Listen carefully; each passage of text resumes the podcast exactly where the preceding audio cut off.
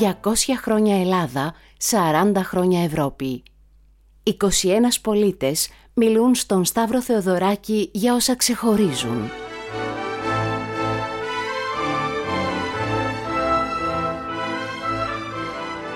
Φτωχός αγρότης ερωτεύεται το άγαλμα, την πελώρια γυμνόστιθη ακροτηριασμένη θεά.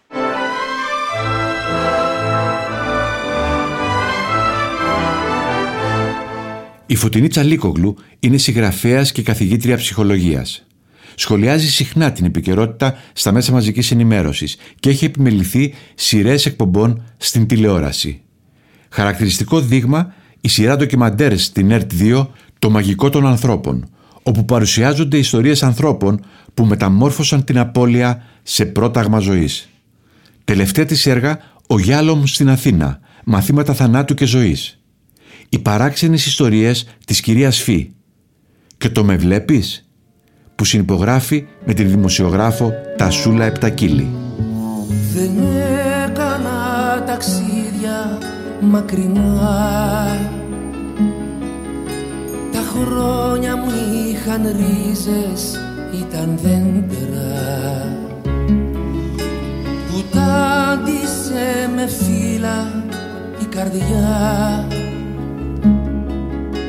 και τα άφησε να ανθίζουν μες στην πέτρα. Δεν έκανα ταξίδια μακρινά.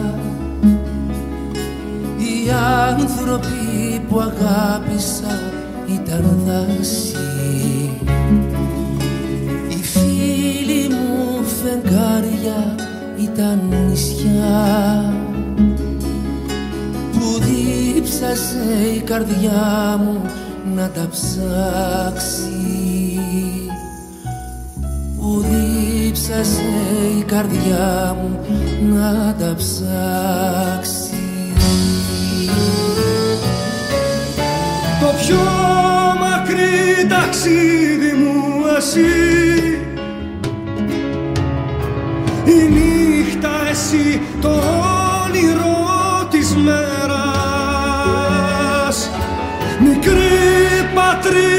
σώμα μου και αρχή. Η γη μου εσύ ανάσα μου και αέρας. Η γη μου εσύ ανάσα μου και αέρας.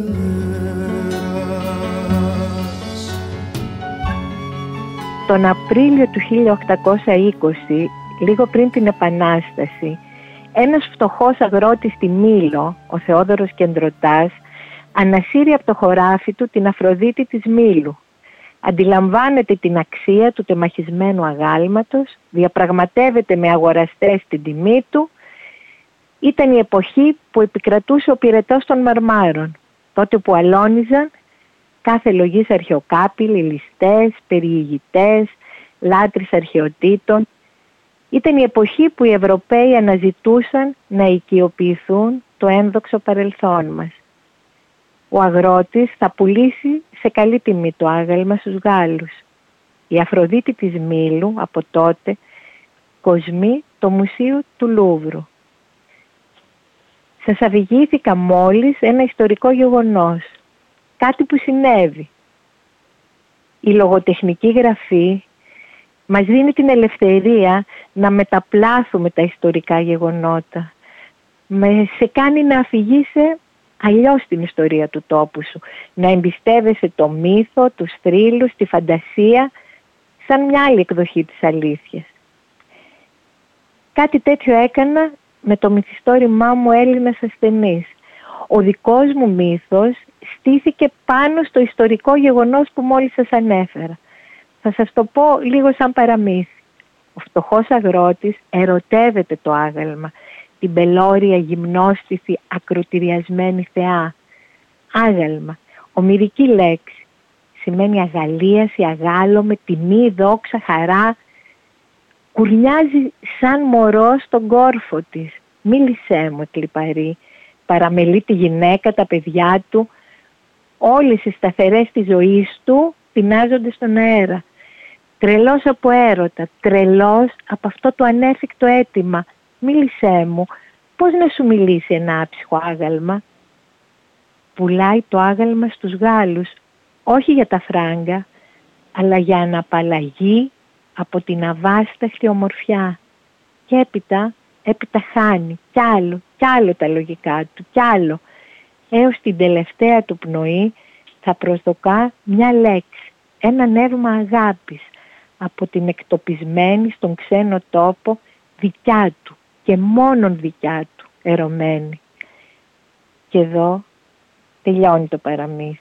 Και αναρωτιέσαι σήμερα, 200 χρόνια μετά, μήπως αυτή την ομορφιά μιας κοινής καταγωγής αναζητούσαν οι Ευρωπαίοι όταν αγωνίζονταν για τη δική μας ανεξαρτησία; Αν οι Ευρωπαίοι λάτρεψαν τον αρχαίο ελληνικό πολιτισμό, μήπως την απαράμιλη ομορφιά της αρχής, μήπως αυτήν επιθύμησαν, αυτήν θέλησαν να οικειοποιηθούν.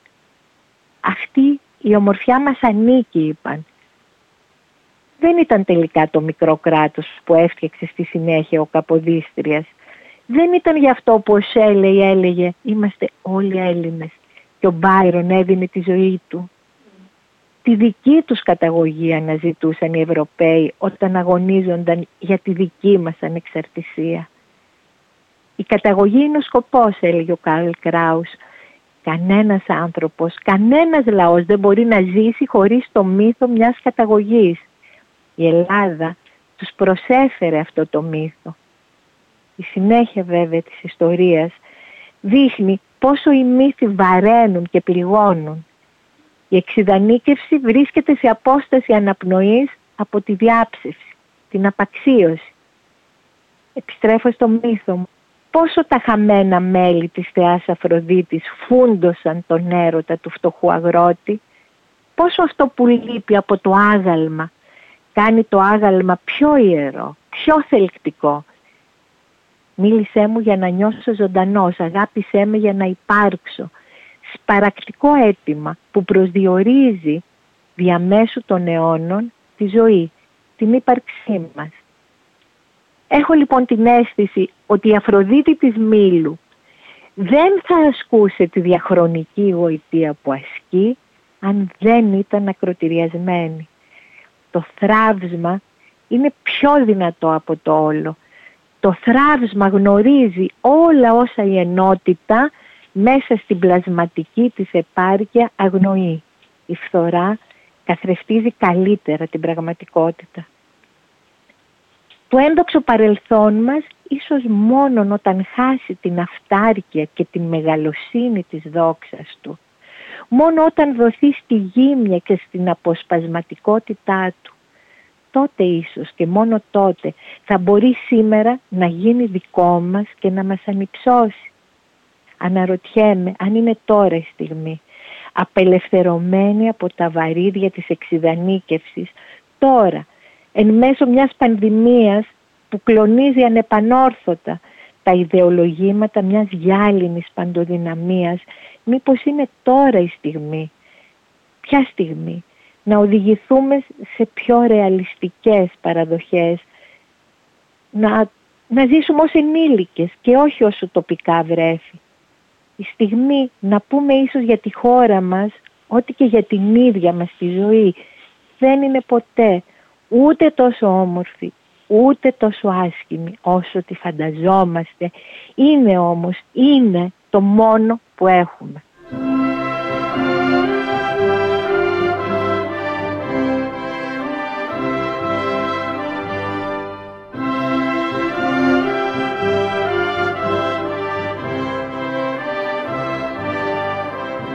40 χρόνια Ευρώπη. Οι στιγμές που καθόρισαν τη ζωή μας.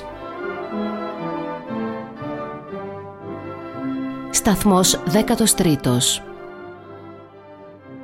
Ιούνιος 1976 Σε ομιλία του στη Βουλή, ο Καραμαλής διατυπώνει ευθαρσός ότι πρώτη στη γραμμή της εξωτερικής πολιτικής της Ελλάδας είναι ότι πολιτικά, αμυντικά, οικονομικά, πολιτιστικά ανήκει στην Δύση. Δηλώνει ακόμη ότι διαπραγματεύεται την ένταξη στην ΕΟΚ γιατί κατοχυρώνει τη δημοκρατία, ενισχύει την ασφάλεια της Ελλάδας και επιταχύνει την οικονομική και κοινωνική της ανάπτυξη. 200 χρόνια ελεύθερη. Ελεύθερη να δημιουργούμε ένα καλύτερο αύριο. Γνωρίστε τις επαιτειακές δράσεις της Τράπεζας Πυραιός στο ελεύθερη.gr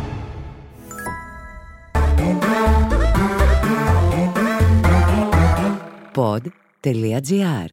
Το καλό να ακούγεται.